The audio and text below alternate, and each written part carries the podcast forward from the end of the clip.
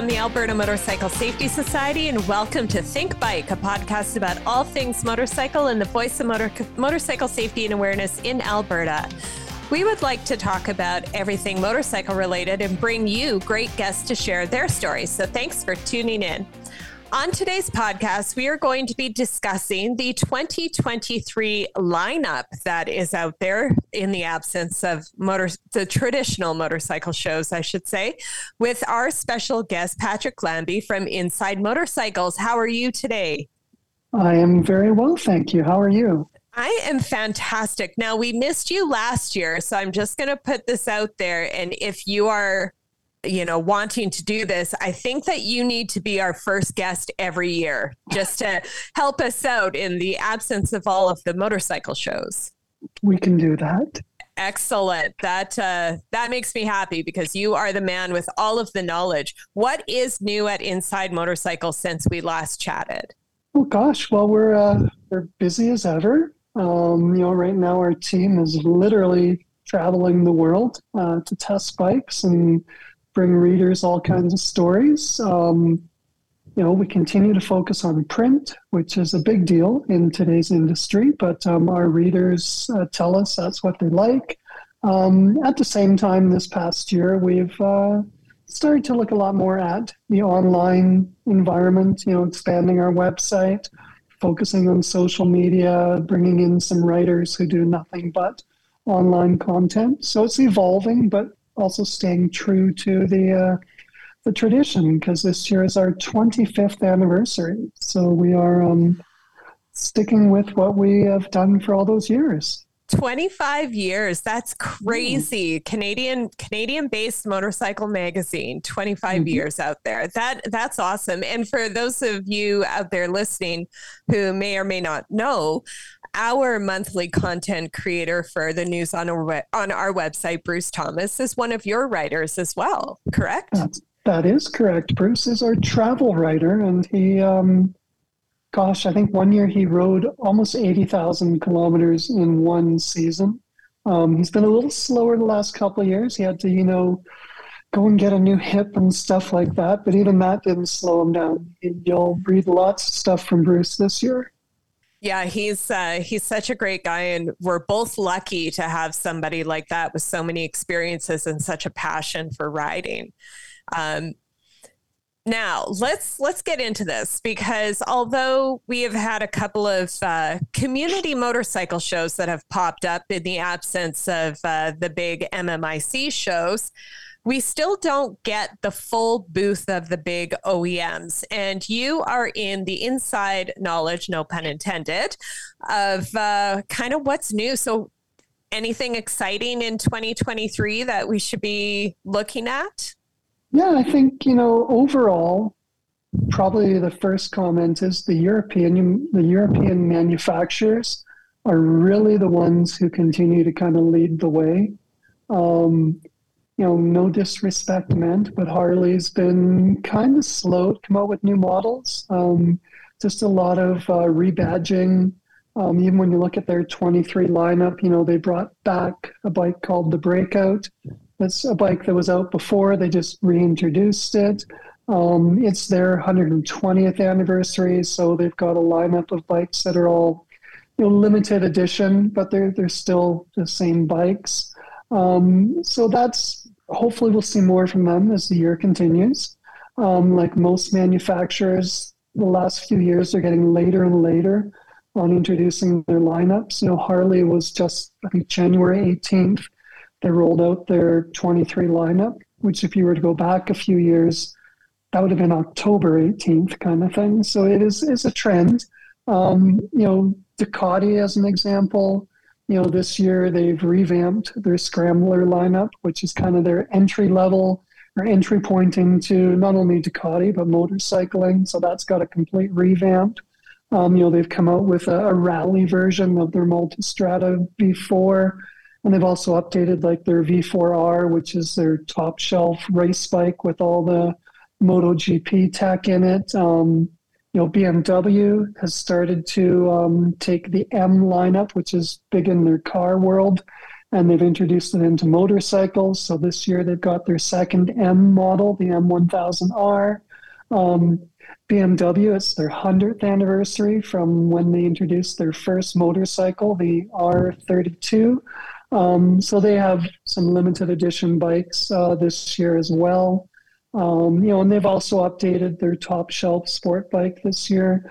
So, you know, they're, and it's not surprising when you look at not only this year, but what they've done previous years. Both BMW and Ducati had record sales um, in 2022, uh, the most bikes they've ever sold. So the fact that they're putting effort into developing new models, trying to expand their customer base, um, it's showing. You know, when you look at the whole KTM family, so KTM, Husqvarna, Gas Gas, you know, they continue to evolve their products. They continue to lead not only, you know, the off-road and enduro segments, but they're also really pushing hard on uh, the world of electric motorcycles. And throughout their brands, they've brought in a number of electric bikes um, that are actually targeted at um, junior riders. So literally, you know, when you want to get your five-year-old on a motorcycle, well, an electric is a pretty easy way to start because you can really dial in the power that they're going to have. Um, so yeah, that's kind of you know in a nutshell. Like that'd be my big comment: is the European brands are really continuing to lead the way. Um, you know, Yamaha has you know, some new things, but you know, a lot of it again, you know, they updated their MT07, which is you know a great bike but haven't really changed it that much. You know, just a better screen, some different colors. So a lot of rebadging and updating. Um, Kawasaki brought out um, the KLX 230 in a, a lowered version, which is actually brilliant because you know there's so many people who don't go off road off road riding because you know the the seat height is you know 36 inches and you know they just they struggle. So that was kind of neat to see that come out. Um, but yeah, so that's kind of for those of you who don't get to go to the shows, that's kind of what you would be seeing. Is there any new kind of technology? I know Yamaha last year had a model out that had a whole bunch of cool tech on it. And uh, with Yamaha Alberta as one of our corporate members, I've been asked to take it out as a demo and I just didn't end up getting time. And hopefully this year I will. But there was some really good, uh, we had a tech on end of last year, the season, uh, talking about all the technology of more than just braking, but like mm-hmm. ride assist stuff. Have you seen that on any other models this year? Yeah, there's um, the big things that were happening the last couple of years were almost taking stuff from car technology so cruise control that adapts to traffic around you, um, the lane assist warning, you know, the thing flashing on your mirror. Um, a lot of companies have that now, um, and it's starting to make its way more broadly into their lineups. There's still more premium type products. Um, Kawasaki um, this year on their H2 SX actually has um, an adaptive headlight. They've always had the one that will adapt to how you turn, but now the high beams will automatically come on and come off, which again, you know, takes more from the automotive that's been around for a number of years. But so that's a big thing. Um, you know, a couple years ago when Harley brought in the, um, the Pan America, the big thing on that was the automatic lowering of the suspension. How I talked about like Kawasaki with the KLX. Um, this allowed people to people like me who are not tall um, to ride the bike without having to lower it. Um, but as you started to come to a slower speed or a stop, it would literally just very gently drop down about an inch and a half, which suddenly allowed, you know, you can get a firm foot on the ground. You're not dancing on your toes at a traffic light or whatever.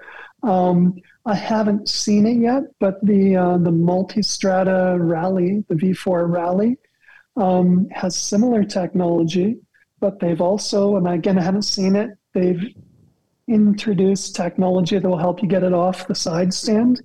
Um, so it's going because that's the other thing. Some of these bikes are so heavy. If you're not even with Harley, like if you're not a big person, getting a full size, you know, road glide or something off the stand it can be a lot of work. Um, and then, you know, again, if your feet are on shaky ground, it can have, not good results. So um, I'm interested to see this Ducati tech, how they've added this technology to help you get it off the side stand. Um, so yeah, there, there's lots of great tech. The um, all the rider assists can tend to become more and more broadly available. Um, you know, five years ago, even ABS was like a premium uh, thing. Now, pretty much every bike coming out has ABS and lean sensitive ABS. So it's actually taking into account the lean angle of the bike if and when it does intervene. Um, same thing with traction control. So the technology has definitely continues there, but the nice thing is seeing it get more broadly available, um, right down to what are essentially entry level bikes at this point in your opinion, do you think all of this, because we see sometimes in vehicles, all this driver assist technology is, is sometimes making drivers complacent, which is a safety concern for us on the roads. Do you feel that, um, in your opinion only, um, do you think these rider assist options are a help or a hindrance? It's, a lot of people have debated that. Um, I tend to be on the fence about it. Um, you know, when you're riding on the street, to me, any kind of assistance that you can have, whether it's ABS, so that if you do hit um, a patch of gravel or something, that it, it won't allow you to lock up the wheels. Um, you know, traction control will keep, again, if you're on gravel or something, it won't let the back end slide out. Um, anything like that that keeps you safer, I think, is fantastic. Um, a lot of people argue when they use the example of um, backup cameras in cars. Um, for people like me who are older, you know, we grew up where you had to turn and look over your shoulder um, and be much more aware. Um, I don't think motorcycles are at that point yet, and I am a big fan in the world of competition. Um, you know, I learned how to I spent a lot of time on the racetrack, um, and I learned that on a bike with no electronics, which I think is really good because then your electronics are really your right hand and the throttle. You are your own electronics. So I think it's good to have those skills. But once you have them, those skills can make a big difference in your safety. So it's, I think it doesn't, you still have to know how to ride and you need to take the time to really invest in learning to ride. Well, I know how leany my uh, scrambler is. And then, of course, I, as you say, I'm dancing on my toes. So that technology of assist of getting something off of the side stand, especially when it looks like your motorcycle's leaning at a 45 degree angle, or you know the the auto lowering things like that for us people who are um, vertically challenged uh, mm-hmm.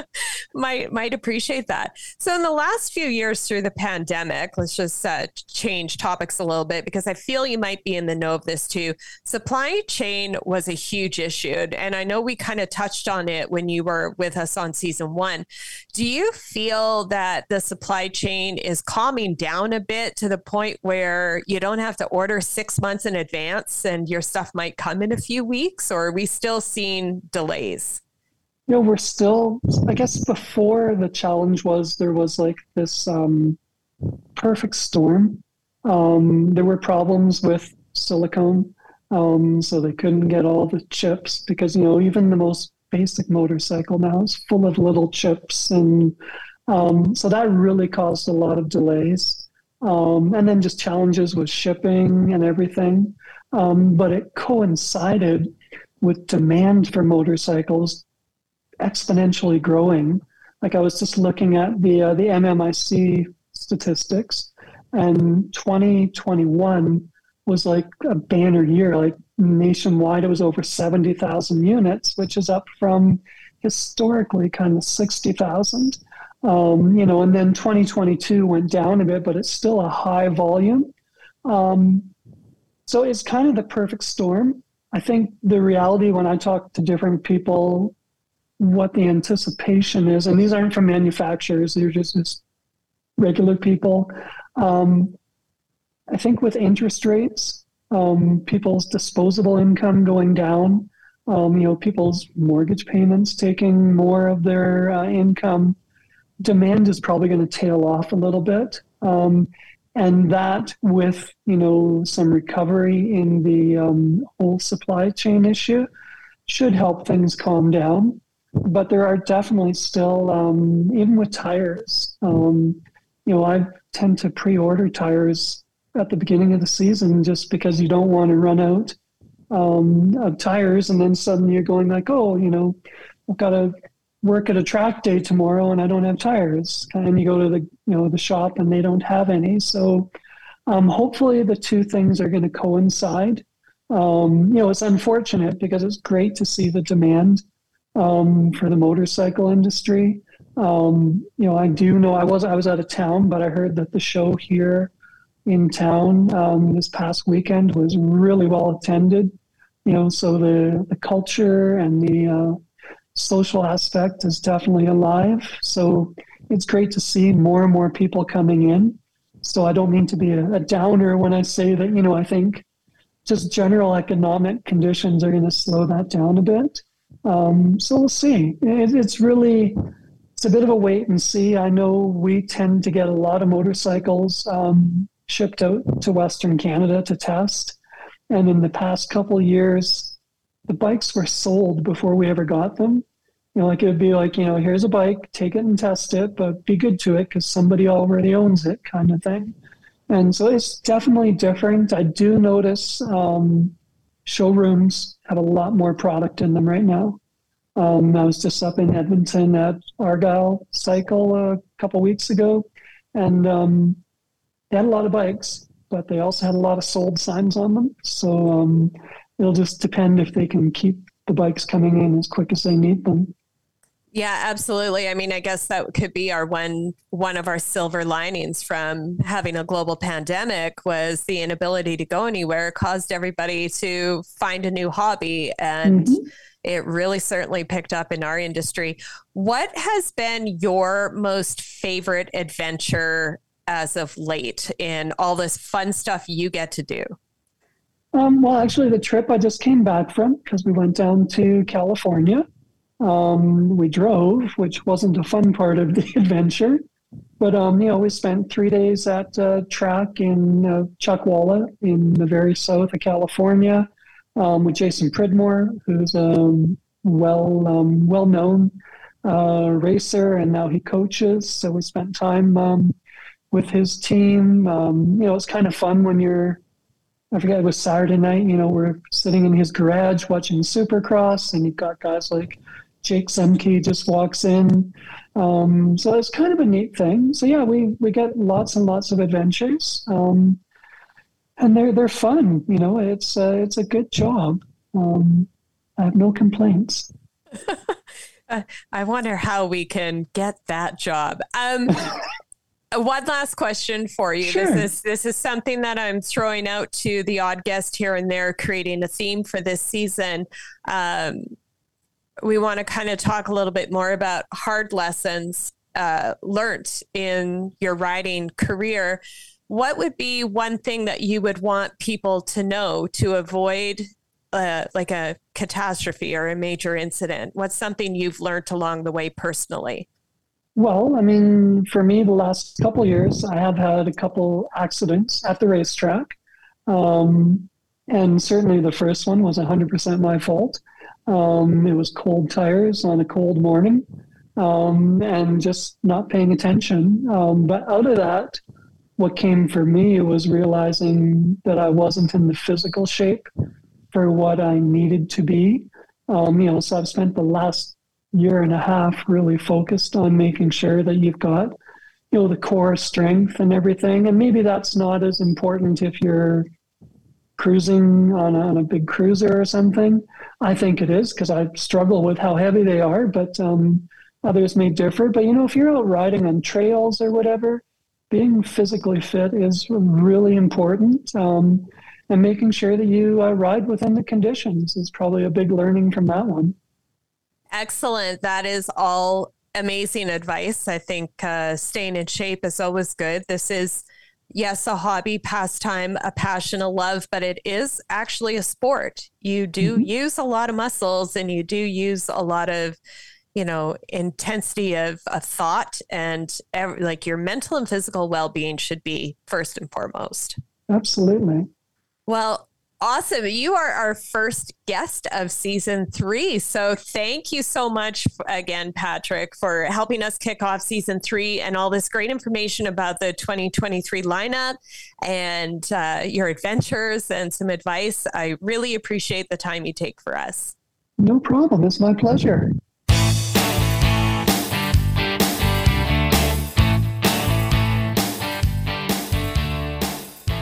Okay, so as we talked about at the end of last season and on our season opener for this year, we're trying something new this year just to add to the show. And it is a mailbag. It's just a general mailbag. It's questions that you guys have that are not an entire episode, but still deserve a credible answer. So we're going to kick that off on our first mailbag question, which is one that is all over the socials that I'm not going to give one single person a credit for because it is everywhere. So I just kind of pulled it, want to talk about it. Changes in graduated driver licensing for 2023. So, as you all have heard, starting in spring of 2023, the GDL license is changing. It's not going away. And that is a misconception. People think that GDL is being dropped as a whole. It's not. If you are a brand new driver, um, and you get your class five, you're still on a GDL. If you go from a seven straight to a six before you get to the five, you're still on a GDL for two years. Here's the change, and this is a big one the exams for your class five and class six to get your GDL license will be a little bit longer. But to compensate for that and to lower the costs and the red tape to get off of your GDL program, you no longer have to take an advanced road test on either five or six to lose that GDL designation. What you have to be is clean of any infractions in the previous 12 months. If at 24 months you have had nothing in the in the last 12 months on your license for infractions, they will automatically drop your GDL and they will send you a letter that you can go and update your license for a just class 5 or class 5 6 no GDL designation. If you have an infraction, they will extend the GDL until you are 12 months free of any type of infraction. If you have any questions about that, feel free to email the government. Oh, hey, I was, I was going to ask, is that from Veronica in Beaumont? is that is from, from Stanley and? Everywhere. Like where? Oh, is this okay? I, I got you. This is Just. from everybody everywhere because okay. it is one of the hottest topics on socials and a lot of misinformation out there yeah. about GDL going away. Period, and it's not. Okay. It's not. It's just the advanced road test to get off. You no longer have to pay that fee and do that test if you have 12 months infraction free. So that's not from Aaron in Airdrie? It could be. Okay, it just I just throwing them out there. I'm just going to go back to doing what I do. You carry on. You're doing great for this first show. Thank you. Okay. So, if if you have questions about this and I'm not the expert, I'm just giving you the answer and I am literally reading this from the government of, of Alberta website. If you have a question about GDL and how this works, you can either talk to the registries directly or Better yet, go straight to the horse's mouth. Licensing improvements at gov.ab.ca. Again, licensing improvements at gov.ab.ca. Woola and Okotoks. Sure. Okay. I think we got them all. Uh, yeah, well, maybe not. Anyway, there, there's Leslie and Lethbridge, Terrence and Taber. Oh my God, we're on I don't even remember what those are called. What? Well, what when you use the same letters. Uh, isn't it alliteration? Yes. Okay. Thank you, thank you very much. All right. Great. I do motorcycles, not yeah, okay. grammar. All right. Um, yeah. anyway, that is a wrap on our show for today. So, to make sure that you don't miss out on any of our upcoming podcasts or listen to previous ones, we do have two previous seasons. Make sure you click on subscribe or follow wherever you get yours. If there's a topic you'd like us to cover, a guest you think would be great on the show, or a question for our, for our new mailbag segment, if I can say that, uh, let us know. You can connect to us with on within all of the socials. Email us at info at ab-amss.org or reach out through our website at ab-amss.org. Always remember to ride smart, ride safe, and think bike. We will see you out on the road.